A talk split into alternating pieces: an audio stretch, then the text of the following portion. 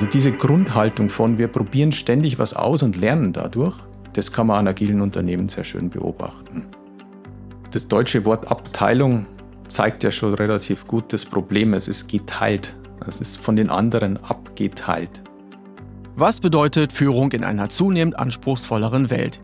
Wie finden Führungskräfte heraus, was ihre Teams und Organisationen zum Erfolg führt und was nicht? Wie halten sie sich selbst auf dem Laufenden? Und wie sieht es mit Meetings aus? Welche Rolle spielen sie? Wie Führungskräfte in dieser schnelllebigen Welt Schritt halten können, darüber sprechen wir mit Expertinnen und Experten aus verschiedenen Bereichen und Branchen. Mein Name ist Ingo Dotthoff und ich begrüße Sie zu einer neuen Folge des Podcasts The Agenda, präsentiert von Chirpany. Schön, dass Sie dabei sind. Mein heutiger Gast ist promovierter Informatiker, Keynote-Speaker und Autor des Buches Manifest für menschliche Führung. Seit 2010 schreibt er in seinem Blog Führung erfahren über Führung, Digitalisierung, New Work und Agilität. Er ist zudem Head of Agile bei der Allianz Consulting, der internen globalen Unternehmensberatung der Allianz-Gruppe. Und er war zuvor Agile Coach in namhaften Unternehmen wie Infineon oder der BMW Group. Mit ihm spreche ich heute über Agilisierung von Unternehmen, warum sich Führung verändern muss und warum er überzeugt ist, dass Elefanten tanzen können. Willkommen, Dr. Markus Reitner, zum The Agenda Podcast. Vielen Dank für die Einladung. Ich freue mich total, hier zu sein. Sehr, sehr gerne, Markus. Ich muss natürlich sofort auf diesen tanzenden Elefanten zurückkommen. Hast du schon mal einen tanzenden Elefanten gesehen? Du sagtest ja selbst, ich war schon in ein paar großen Unternehmen. Und ja, erste Tanzschritte habe ich gesehen. So richtig Ballett oder Tango, wir üben noch. Okay, sag mal ganz kurz, was meinst du ganz genau damit? Eigentlich ist dieser Begriff oder diese Analogie nur geklaut, gut geklaut von Lou Gerstner dem IBM-CEO, der damals den Turnaround von dieser Mainframe-Ära in die PC-Ära geschafft hat. Und eins seiner Bücher heißt Why Elephants Can Dance. Und natürlich versuchte er damals auch dem Elefanten, also IBM, das Tanzen beizubringen. Sehr erfolgreich. Und übersetzt heißt das, der tanzende Elefant ist ein agiles Unternehmen. Genau das. Also das Schwerfällige, scheinbar Schwerfällige kann doch tanzen, kann doch agil werden. Genau darum geht's. Du hast jetzt einige Unternehmen gesehen, von innen und auch bei der Agilisierung begleitet. Was bedeutet für dich persönlich Agilität von Unternehmen? Agilität von Unternehmen, damit hast du eigentlich genau schon das Richtige angesprochen. Es geht nämlich um Business-Agilität. Es geht darum, anpassungsfähig zu sein in einer Welt, die immer komplexer, vieldeutiger, unvorhersagbarer wird. Und in dieser Welt braucht es neue Fähigkeiten. Und da braucht es die Fähigkeit, schneller zu reagieren, sich schneller an was Neues anpassen zu können. Und das haben Unternehmen die letzten 30, 40, 50 Jahre nicht gelernt. Die haben anders optimiert. Die haben auf Effizienz optimiert, die haben auf Stabilität optimiert, die haben auf andere Märkte optimiert. Und jetzt seit irgendwie 10, 20 Jahren erleben wir sehr viel mehr Komplexität. Und diese Komplexität braucht im Gegenzug dann die Agilität der Unternehmen, um überlebensfähig zu sein. Wenn du jetzt als Unternehmen damit starten möchtest, beziehungsweise du musst ja irgendwo anfangen, welche Fragen sollten sich Unternehmen und Organisationen stellen, wenn sie mit dem Thema Agilität losstarten? Die erste und wichtigste Frage ist immer, wozu? Das ist auch die erste Frage, die ich euch als Coach immer stelle. Weil aus der Antwort kann man meistens schon die ersten Missverständnisse ablesen. Wenn die Antwort nämlich ist, wir wollen effizienter werden, dann ist da ein Missverständnis. Agilität hat zunächst mal nichts mit Effizienz zu tun, auch wenn so ein Sprint sich vielleicht schnell anfühlt. Im Grunde geht es ja darum, schnell etwas zu liefern, dem Kunden etwas zu geben und aus diesem aus dieser Lieferung ein Feedback zu kriegen, um daraus entscheiden zu können, ob wir richtig unterwegs sind oder ob wir was ändern müssen. Und deswegen ist dies mir, dieses Wozu mir am Anfang so wichtig, weil das, die Antwort darauf muss nämlich sein, wir wollen anpassungsfähiger werden, wir wollen vielleicht reaktionsschneller werden, wir wollen Dinge schneller ausprobieren können und auch schneller verwerfen können. Das sind alles richtige Antworten. Wenn aber jemand nur sagt, wir wollen effizienter werden, dann ist mhm. die Agilität so mehr so das Kraftfutter für die Mitarbeiter und dann, dann haben wir ein ernsteres Gespräch. Wenn man jetzt auf Unternehmen schaut, viele sagen, wir sind schon agil oder wir machen uns gerade auf den Weg. Was macht denn eigentlich so eine agile Organisation aus? Beziehungsweise sind agile Organisationen wirklich erfolgreicher als Unternehmen, die damit noch nichts zu tun haben? Also jedes Unternehmen ist agil. Also in gewisser Weise. Das ist eine steile These. Müssen sie. Unternehmen, die überleben wollen, müssen sich ja ständig an ihre Umwelt anpassen, müssen neue Produkte erzeugen. Die Frage ist nur, passt die Anpassungsgeschwindigkeit zu der Umgebung? Und meine These oder These von vielen ist ja, die Umgebung, die Geschwindigkeit im Außen hat sich die letzten Jahrzehnte stark erhöht, aber die Fähigkeit des Unternehmens, sich daran anzupassen, nicht. Die stecken also noch in der Vergangenheit, die stecken also in einem Paradigma fest, die vor 20 Jahren gepasst haben, aber nicht mehr jetzt passen. Das bedeutet, wenn wirklich jedes Unternehmen agil ist, dann müssten ja viele sich auch gar nicht mehr so richtig darum kümmern. Wenn sich die Rahmenbedingungen nicht verändern, was so nicht stimmt, müssten sie sich nicht verändern. Und jetzt ist natürlich die Frage, wie stark ändern sich die Rahmenbedingungen? Wie stark haben sich die Rahmenbedingungen verändert? Wie unterschiedlich sind die Märkte gegenüber früher? Wie viel mehr Agilität brauchen wir? Wenn ich jetzt auf erfolgreiche agile Unternehmen schaue, was haben diese Organisationen gemeinsam, dass sie erfolgreich sind? Also die Frage kann man natürlich jetzt in zweierlei Hinsicht beantworten. Man kann schauen, was machen diese Unternehmen, also wie be bewegen sie sich, was tun sie, was liefern sie. Und da merken wir, dass sie relativ schnell Dinge liefern, Dinge ausprobieren. Also Amazon, also man sagt, die Amazon-Webseite verändert sich quasi jede Sekunde. Mhm. Weil irgendein Microservice irgendwo neu deployed wird und das Ding besteht aus mehreren hundert oder so. Spotify genauso, probiert ständig was Neues am Kunden aus und wenn der Button links unten besser funktioniert als rechts oben, dann bleibt er links unten. Fertig. Also diese Grundhaltung von wir probieren ständig was aus und lernen dadurch, das kann man an agilen Unternehmen sehr schön beobachten. Es macht natürlich ein, ein, ein großes Industrieunternehmen auch. Ne? Wenn ein Auto entwickelt wird, dann dauert es aber halt sieben Jahre, bis man es ausprobiert hat beim Kunden. Es ist ein anderer Zyklus. Aber ist es nicht so ein bisschen auch dieses klassische deutsche Ingenieurswesen, wo man sagt, die arbeiten viel zu lange an ihren Produkten, wollen sie mindestens 100 Prozent machen, anstatt erstmal zu testen mit einer Vorversion zum Beispiel oder mit einem ersten Release, ob der Kunde das überhaupt so annimmt.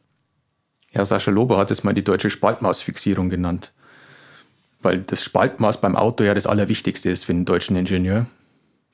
Es muss alles genau passen, muss 100 Prozent, wie du sagst, passen. Es ist tatsächlich so, diese Grundhaltung, wir müssen alles perfekt machen, erstmal perfekt durchdenken, steht der Agilität im Wege, weil im Grunde ist es der Unterschied zwischen analytischem Vorgehen, was wir als Ingenieure so sehr lieben, über Jahrzehnte geübt haben, auch sehr erfolgreich anwenden. Das ist ja Made in Germany, war zumindest in meiner Kindheit mal ein Begriff. Dieses analytische Vorgehen, das liegt uns im Kern. Agilität heißt aber empirisches Vorgehen. Das heißt, wir arbeiten mit Hypothesen, die wir falsifizieren oder verifizieren am Markt. Das liegt dem deutschen Ingenieur nicht wirklich. Schwierig. Und gerade da sind wir ja angekommen bei dem Thema Mitarbeiter. Wenn Mitarbeiter, Mitarbeiterinnen das Thema Agilisierung hören, dann sind die ja erstmal recht zurückhaltend, weil die genau wissen, jetzt kommt irgendwie ein Change auf uns zu zum Thema Zusammenarbeit unter anderem. Wie gewinnst du Mitarbeitende, dass sie mitmachen wollen?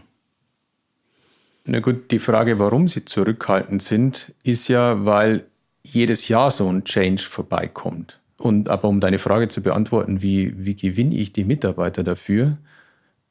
Ja, sie mitmachen zu lassen. Ich glaube, Empowerment, also sie wirklich mitgestalten zu lassen, mhm. ist das Entscheidende. Peter Sengi hat mal gesagt, People don't resist change, they resist being changed. Und das ist der Kern von allem Change Management bei der Agilität, also Betroffene zu Beteiligten machen. Kannst du uns das ein bisschen bildlicher machen? Wie bindest du diese Leute ein? Von Anfang an. Ein Beispiel bei BMW hatten wir in der IT dieses Change-Vorhaben, wir nannten es ganz unbescheiden 100% agil. Und es war aber eben nicht dieses Top-Down. Wir haben im stillen Kämmerchen überlegt, wie die Zukunft der Organisation aussieht und machen dann lustiges Change-Theater, um das auszurollen und die Mitarbeiter zu überzeugen, sondern wir haben eigentlich diese Vision hingemalt und ganz bewusst gesagt, wir wissen eigentlich gar nicht, wie wir dorthin kommen. Mhm. Und auch eine Einladung ausgesprochen wir brauchen die Hilfe, ihr müsst mitmachen. Wir machen das vom Kleinen ins Große. Wir lernen langsam, wir entwickeln diese Modelle und die Arbeitsweise gemeinsam. Das dauert natürlich viel länger, aber dieses Involvement und auch dieses Empowerment der Mitarbeiter, sie dürfen mitgestalten, ist, glaube ich, das Entscheidende in diesem Change und auch in anderen Change-Vorhaben. Und da sind wir dann auch schon beim Thema Führung angekommen. Wie sieht für dich optimalerweise Führung in agilen Unternehmen aus? Die Führungskraft in einer agilen Organisation gestaltet Rahmenbedingungen, gestaltet den Kontext, in dem die Mitarbeiter arbeiten, gibt die nötigen Informationen und ganz viel Informationen, fast alle Informationen, sodass quasi alle Mitarbeiter wie der Chef entscheiden können. Darum geht's. Und das ist der komplette Change in der hm. Rolle. Das wäre ein bisschen knapp, oder? Naja, das ist ein grundlegendes Prinzip aus dieser sehr steuernden, sehr kleinteiligen, sehr micromanagenden Grundhaltung rauszugehen hin zu einer Haltung, ich muss die Umgebung gestalten, ich muss Rahmenbedingungen gestalten, wo Mitarbeiter wachsen können. Das ist im Detail natürlich schwierig umzusetzen, weil da geht es auch um mich als Führungskraft. Wie wichtig nehme ich mich selbst, wie wichtig nehme ich meine Entwicklung versus die Entwicklung meiner Mitarbeiter. Kann ich auch in die zweite Reihe zurücktreten? Bin ich der Top-Experte oder sind meine Mitarbeiter die Top-Experten? Oder bin ich ein Experte auf anderem Gebiet, nämlich in der Führung von Mitarbeitern, während meine Mitarbeiter Experten auf dem Sachgebiet sind? Da verändert sich ganz viel. Und diese, diese Veränderung muss man auch begleiten. Und da sind wir ja auch bei einem Punkt zum Thema Agilität, wo es darum geht, wer trifft eigentlich die Entscheidungen? Ist eigentlich die Führungskraft noch diejenige, die die Entscheidungen trifft, oder ist es nicht das Team oder das, das Cluster, das Squad oder wie auch immer? Ja, an den, am Thema Entscheidungen sieht man sehr gut die Führungshaltung und was ich meine mit Rahmenbedingungen gestalten. Ich zitiere da gerne mal Hastings von Netflix, also den CEO von Netflix der in dem Netflix Culture Statement ja sagt, Context not Control ist sein Paradigma. Also er gibt den Kontext, aber muss nicht kontrollieren. Und er sagt tatsächlich in einem Interview, er ist stolz darauf, wenn er in einem Quartal keine Entscheidungen trifft. Also wenn er als CEO keine Entscheidungen trifft. Diese Haltung findet sich nicht bei vielen Top-Führungskräften. Im Gegenteil, weil deren Tagesablauf besteht darin, Entscheidungen zu treffen. Also dieses typische, die Entscheidung wandert die Hierarchie rauf, wird mhm. oben entschieden mhm. und kommt als Entscheidung wieder runter und wird umgesetzt. Und dieses Muster hat er bei Netflix komplett durchbrochen, indem er den Kontext setzt, sodass jeder Entscheidungen treffen kann. Das braucht natürlich eins, eine ganz wichtige Zutat ist diesen gemeinsamen Purpose, diese gemeinsame Vision des Unternehmens zu haben. Wenn die nicht glasklar ist, wie soll denn jedes einzelne Team Entscheidungen treffen? Daran muss man ganz stark arbeiten als Führungskraft, weil sonst verläuft es im, im Chaos. Ja, und es ist dann ja auch nicht mehr agil, wenn alles nach oben klettert und dort dann als Bottleneck quasi dann auch da rumliegt, in Anführungsstrichen, und dann irgendwann wieder zurückkommt und dann sind die Parameter schon wieder komplett anders. Dementsprechend muss die Entscheidung ja auch woanders liegen. In der Tat, agile Organisationen sind dezentral. Gibt es Prinzipien der Führung in agilen Organisationen? Ich habe lange überlegt und bin auf sechs Prinzipien gekommen, die ich im Manifest für menschliche Führung dann beschrieben habe, die sind eigentlich genau aus der Frage entstanden, wie ändert sich die Rolle der Führungskraft in einer agilen Organisation? Und eins habe ich vorher schon angesprochen, das war das Sinn und Vertrauen mehr als Anweisung und Kontrolle, also wirklich eine Richtung geben, einen Purpose geben und weniger eben diese Anweisung und Kontrolle. Und in der Form äh, sind diese sechs Thesen auch formuliert.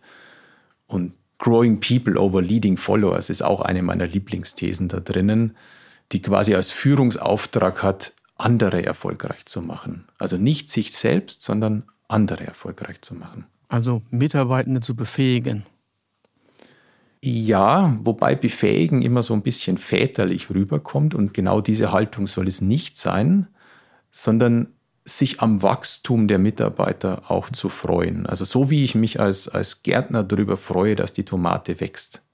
Jetzt habe ich aber doch oft das Problem in Unternehmen, dass gerade die Führungskräfte, ich sage jetzt mal ein bisschen übertrieben, an ihrem Königreich festhalten wollen. Und zwar dann vielleicht das Silo ein Stück weit aufbrechen und agiler machen. Aber dadurch wird ja nicht die komplette Firma oder das ganze Unternehmen, die Organisation richtig agil. Was sagst du Führungskräften, warum sie ihre Abteilungen loslassen sollen? Das deutsche Wort Abteilung zeigt ja schon relativ gut das Problem. Es ist geteilt. Es ist von den anderen abgeteilt. Und das ist das Problem, wenn wir agiler werden wollen, dann liegt diese funktionale Teilung, die wir in diesen Organisationen finden, eigentlich dem Ganzen zugrunde. Weil eine funktionale Teilung ist zwar hocheffizient, also es macht total Sinn, alle Experten fürs Marketing in eine Marketingabteilung zu setzen, alle HR-Experten in eine HR-Abteilung, alle Designer in eine Designabteilung.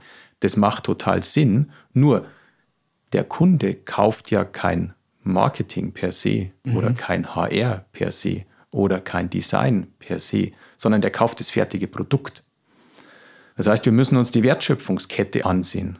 Und dann sehen wir, dass diese Wertschöpfung von Abteilung zu Abteilung zu Abteilung wandert und unterbrochen ist. Und das ist das Problem. Und wenn wir agil werden wollen, dann werden wir das nur, wenn wir entlang dieser Wertschöpfungskette in einem Team interdisziplinär zusammenarbeiten. Weil ansonsten haben wir immer diese Handovers, dann können wir natürlich jede Abteilung für sich agil machen. Aber das ist irgendwie so effektiv, als würden wir im Maschinenraum der Titanic dann die Wände neu streichen. Das bringt ja irgendwie nichts. Bedeutet, jede Kompetenz muss in so einem Team dann vorhanden sein? Ist das nicht so ein bisschen utopisch? Weil erstmal haben wir Fachkräftemangel und zudem sind die Personalschlüssel ja nicht immer so unbedingt gebaut, dass Unternehmen mal eben kurz aus dem Vollen schöpfen können. Passt das zusammen mit Agilität? Wir reden ja von Fähigkeiten in den Teams. Das heißt ja nicht, dass wir, bloß weil wir irgendwie 50 Fähigkeiten in dem Team brauchen, 50 verschiedene Experten aus den Abteilungen brauchen. Das heißt nur, dass wir genügend Menschen brauchen, die breit genug aufgestellt sind, also so T-shaped Personalities oder T-shaped Skills nennen wir das dann, sodass wir diese Fähigkeiten in Summe abdecken können. Das heißt, ist aber auch immer eine Chance für den Mitarbeiter, weil er eben nicht nur Experte in einer Disziplin sein muss und bleiben muss, weil er eben in dieser Abteilung ist, sondern weil er Teil dieses Teams ist, kann er Experte für Marketing sein und gleichzeitig irgendwelche HR-Aufgaben übernehmen und in diese Richtung wachsen. Das ist immer auch eine große Chance für die Mitarbeiter. Im Gegenteil, ich würde eigentlich sagen, es ist es hilft uns in dieser Personalnot auch, weil wir eben die Mitarbeiter nicht in dieses feste Korsett zwingen und du bist jetzt in dieser Jobrolle und was anderes ist gar nicht dein Job. Nein, im Gegenteil. Als Team übernehmt ihr gemeinsam Verantwortung, Ende zu Ende. Kommen wir nochmal zum Thema Meetings. Ich kenne es aus Konzernen, dass unheimlich viel gemietet wird und die Leute kaum Zeit haben, ihre operative Arbeit auch tagsüber zu schaffen und dann meistens sagen, ach, jetzt ist 18 Uhr, jetzt kann ich mal endlich in Ruhe meinen eigenen Stuff machen. Welchen Stellenwert haben Meetings für dich in einer agilen Organisation? Also erstmal sind agile Organisationen, gerade wenn man Frameworks wie Scrum ansieht, aber auch Kanban, sind agile Organisationen dadurch gekennzeichnet, dass es einen klaren Arbeitsablauf gibt. Also eine relativ klare Struktur, Scrum habe ich ein Sprint Planning, es ist klar, wo meine Arbeit liegt, nämlich in einem Backlog, es ist klar, wo wir arbeiten, es ist, wir haben gewisse Strukturen, einen Ablauf. Und allein diese Struktur und der Ablauf nimmt schon mal ganz viele dieser Ad-Hoc-Meetings weg. Weil was passiert denn in Unternehmen ist, da passiert ganz viel auf Zuruf immer. Also entweder mal die schnell die Teams-Message auf Zuruf, die E-Mail auf Zuruf oder mal das schnelle Meeting, du, wir müssen unbedingt reden, weil XYZ. Das ist aber nur deswegen der Fall, weil die klare Struktur fehlt, weil der Arbeitsablauf fehlt. Insofern sind agile Organisationen hier besser, weil nur die Meetings stattfinden, die wirklich benötigt werden, um die Arbeit voranzubringen. Und ja, es gibt auch in Scrum, es gibt auch in agilen Organisationen Meetings, aber die machen dann Sinn im Sinne dieses Arbeitsablaufs.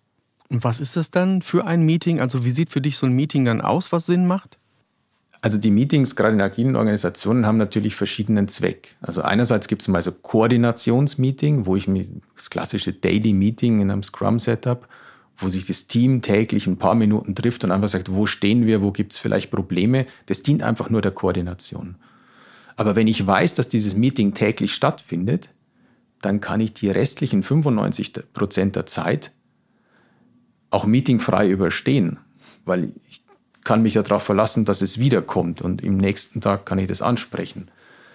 Die zweite Kategorie von Meetings, die ich in agilen Organisationen vorfinde, ist, um diesen Rhythmus, um diesen Zyklus aufrechtzuerhalten. Also da gibt es dann immer irgendwas, wo vorausschauend geplant wird. Also was machen wir die nächsten drei Wochen? Was wollen wir erreichen? Und am Ende dieser, dieses Zyklus wird draufgeschaut, was haben wir erreicht, was können wir daraus lernen. Also diesen Zyklus findet sie auch immer. Und auch die Meetings dazu haben irgendwie diesen klaren Zweck.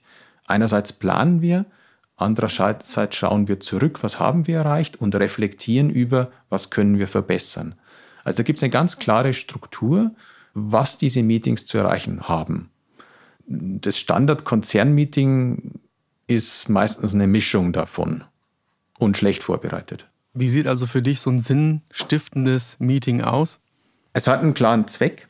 Es ist gut vorbereitet und für meinen Geschmack, es ist auch schriftlich vorbereitet. Also ich mag diesen Ansatz von Jeff Bezos sehr gern mit seinen Narrative Memos, wo er sagt, also es muss erst mal sechs Seiten aufgeschrieben sein in Prosa, nicht PowerPoint.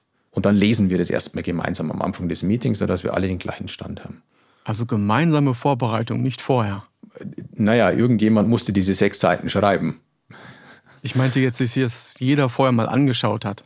Ja, ich mache es tatsächlich so, dass also ich mag dieses Schriftliche, also den, die Mischung aus schriftlich und Präsenz ist, glaube ich, eine sehr kraftvolle Mischung.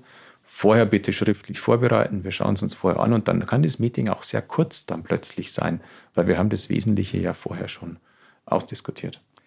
Kommen wir zum Abschluss des Gespräches und nochmal auf deine Sichtweise zum Thema Agilisierung Müssen wirklich alle Unternehmen da draußen agil werden? Wir hatten es vorher schon ganz kurz mal. Agilität ist ja als Reaktion auf die Umgebung zu verstehen. Also die richtige Frage muss sein, muss das Unternehmen agiler werden, als es heute ist, gegeben die Rahmenbedingungen, die wir heute vorfinden, beziehungsweise glauben, dass wir morgen vorfinden werden?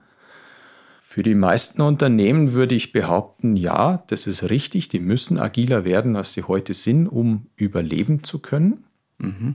Aber es muss man im Einzelfall wirklich anschauen, wie viel Agilität braucht es und vor allem, wo braucht es die im Unternehmen.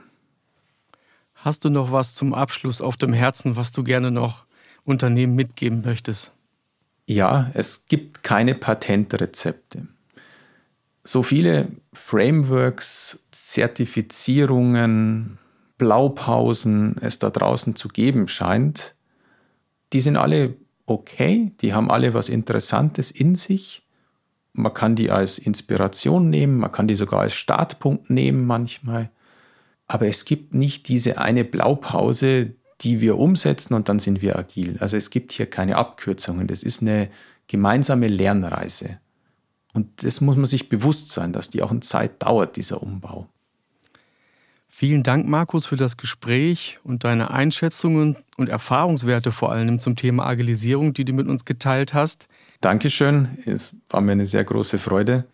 Wenn Ihnen diese Folge gefallen hat, dann finden Sie alle Staffeln des The Agenda Podcasts auf der Webseite von Sherpany sowie auf Ihrer favorisierten Podcast-Plattform, unter anderem bei Apple und natürlich auch auf Spotify.